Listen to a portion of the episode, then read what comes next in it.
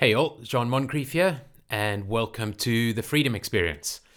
This is where I share ideas, strategies, techniques that can help you to create a more valuable business that if you choose, you know, one day down the line, you can sell at a premium. And, and that's ultimately so that you can experience the freedom that you dreamt of when you set off on your entrepreneurial journey. You know, my clients want to go out of town for six weeks straight and have a company that thrives while they're away and that doesn't give any problems. Um, and they know that to do that, they have to be working on growing the value um, and growing a healthy business, a valuable business, and, and that ultimately can lead, to a higher sellability in the future. And today I want to share a common misconception about creating value. And that is, as business owners, we equate increasing value of a business to generating more sales to increasing our top line revenue. However, most often in generating more top line revenue, we actually increase what's called company specific risk. And company specific risk basically means that your company may be a slightly more riskier investment than a peer company in the in the same industry. So if you think of uh, this sort of SIC code or standard industrial code or the NAIC North American Industry Classification Code. Basically, your business being compared to other businesses in the same industry um, is a little bit more riskier. And that risk sits in two places basically, your, your business risk. Um, which is the internal uh, or external issues that might affect your business. So, an example there could be operational efficiency. And the other one is financial risk, uh, which could be your capital structure. So, for instance, taking on a client um, that makes up 25 to 50% of your revenue could cause you major cash flow issues, um, could cause you to have to make a very big investment and put you at financial risk. And you know, this sounds like something that's familiar to you, where well, you're not alone. Lots of owners turn to sales and marketing as a first resort. I can't tell you how many times I'm pulled into a company to to generate more leads or to get more sales. Um, but but the thing, you know, they're thinking about just increasing value by adding more sales can actually cause problems in it in itself. And I, I totally relate. You know, we, when I wanted to sell my business, the first thing I did was look at driving up revenue. But honestly, as business owners, how much time do we actually have to generate more sales? So if you think about the process of um, generating those extra sales, you're either going to have to bring in people to do that work for you, or you're going to have to grow your marketing and sales team. And if the fundamentals of the business aren't sort of structurally sound, if, if those operational efficiencies aren't there, you're going to run into challenges. So when you start hiring more sales and marketing people to sell more stuff, um, you basically can land up in the position where you're firing up more random acts of sales and marketing, random acts of S and instead of kind of looking back at what's actually working, you're all firing firing random campaigns and sales and marketing things, and you're just not finding the traction to start with. And, and most of us are already slammed as it is. We're putting out fires all over the business. So by kind of trying to chase this additional revenue and focusing on revenue alone, then you're basically magnifying your problems if your underlying business operations aren't sound. Um, and you could be magnifying those problems by 20, 40, 60% with this additional business that you're adding. And if that sounds familiar, I get it. Um, you know, here's what I tell business owners who, who come to me. Basically, focus on building value over simply increasing revenue. And when you're focusing on building and uh, building value, you want to look at the intangible assets of your company, and those are the things don't that don't appear on the balance sheet and are typically buried in these sort of eight areas. And I'll, I'll just go through those eight areas with you quickly. You got the sort of planning areas. You got your leadership team. You have sales and marketing, and, and sales and marketing are two separate things. You have your people. You have your operations you have finance, and then you have the legal aspects of the business. And inside those areas, there are intangible assets. And, and an example of that, people. So you may have rock stars marching along beside you, or you may have uh, disgruntled employees or high employee turnover. So you can see that there's two, there's quite a distinction there. Um, you may have clients who are loyal and they have very high net promoter scores and they, they refer you.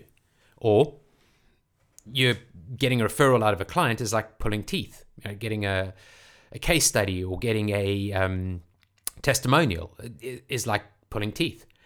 So what you want to do is take a look inside your intangible assets, and there's a huge amount of value buried in those intangible assets.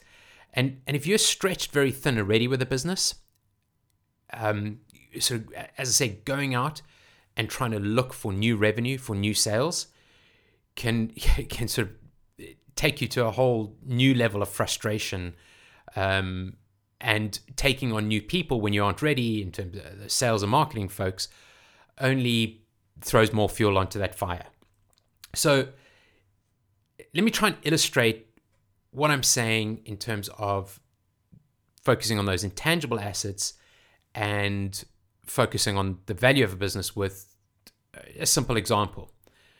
So we know that one way of valuing a business is using something called EBITDA, earnings before interest and tax and amortization. So if you imagine that you have an EBITDA of $100,000, euros, pounds, whatever currency you're in, and that your industry multiple is around two times your earnings. So if you take your, your earnings or your EBITDA and you're at $100,000 and your industry multiple is two times earnings, basically you're looking at a value of the business of around 200,000K. Um, and very simplistic. Now, what most owners want to or will go and do to increase the value is to look for another hundred thousand in earnings. Um, so you're going to go out, you're going to add salespeople, or you're going to do this yourself with all the other fires going on in your business, and you're going to go and look for another hundred thousand in earnings, which means probably a huge amount more in actual revenue, and you're going to need new staff. Um, you may need to ramp up your production facilities, but basically, you're going to have to take the business to 200k in EBITDA or in earnings multiply that by two, you get 400K. However, where you'll end up now is that you now have twice the amount of production and twice the amount of product and twice the amount of people, perhaps, and, and services, and you're offering more services. Things are getting more complicated. Um, but your multiple of two for that industry stays the same. What if we change this up? What if we keep earnings the same at 100,000 but we double up your multiple. So, what does that mean? Basically, we look at doubling the quality of your business. And we look at those eight key areas that I mentioned earlier. So, if we go back to what those eight key areas are, we look at, we take a look into your planning, you take a look into your leadership, take a look into your sales, your marketing, people, operations, finance, and legal. And inside there, we look for those intangible assets that are buried sort of deep in that space which can help us take your multiple from 2 to 4. So we still come up with the exact same um, valuation increase that we did. So going from a value of 200 to 400K, but we do it by chasing, uh, by, by sort of working smarter and not chasing more revenue, but increasing the multiple. And when I work with clients, we start by dissecting those eight areas of the business and we figure out where your weakest areas are and we start working to grow your intangible assets. So we look at systems, your marketing systems. We look at your value proposition. We look at client fulfillment. We look at your at your staff and um, at, at your team, and look at each of those ta- intangible assets and figure out how we can increase the value in those intangible assets. And the trick here is that instead of so running around like a headless chicken trying to chase revenue, grow your revenue, um, and do it on top of an unstable business, thereby creating that risk that I referred to earlier. So instead of um, creating a business, a or creating company specific risk, um, you are increase instead increasing the value of your business, creating a healthier business and a better quality business. Um, and at the end of the day, so you know, as you can tell, obviously, while revenue is important, there is a huge amount of value that's buried deep in your intangible assets. And one of the most reliable formulas for increasing the value of, uh, of a business is to increase the value of the intangible assets. So you want to move from an older, oh, an old tired workforce, not so much in age, but in terms of energy, to a more energetic, committed team. Um, you you want to look for if you're looking at your equipment, you want to make sure that your equipment is new and uh, and works properly and has has a less of an overhead in terms of repairing it.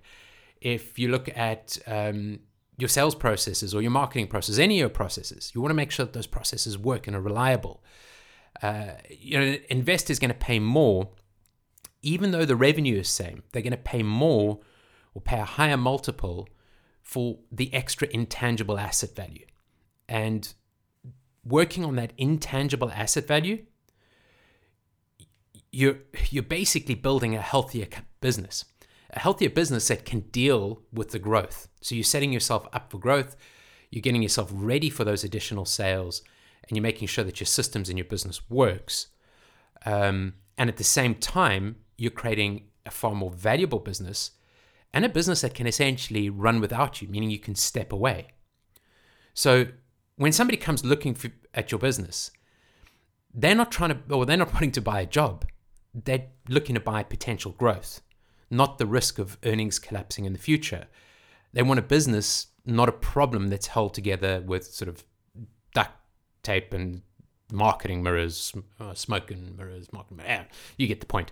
Um, so they want to buy something that has room for growth, that can scale, that has all the right systems in place, and they prepare to put a premium on buying a business where the intangible assets are valuable.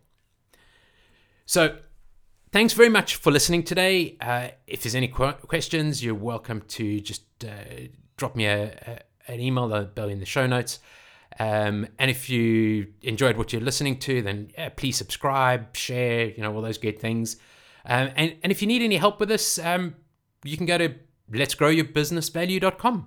That's let'sgrowyourbusinessvalue.com.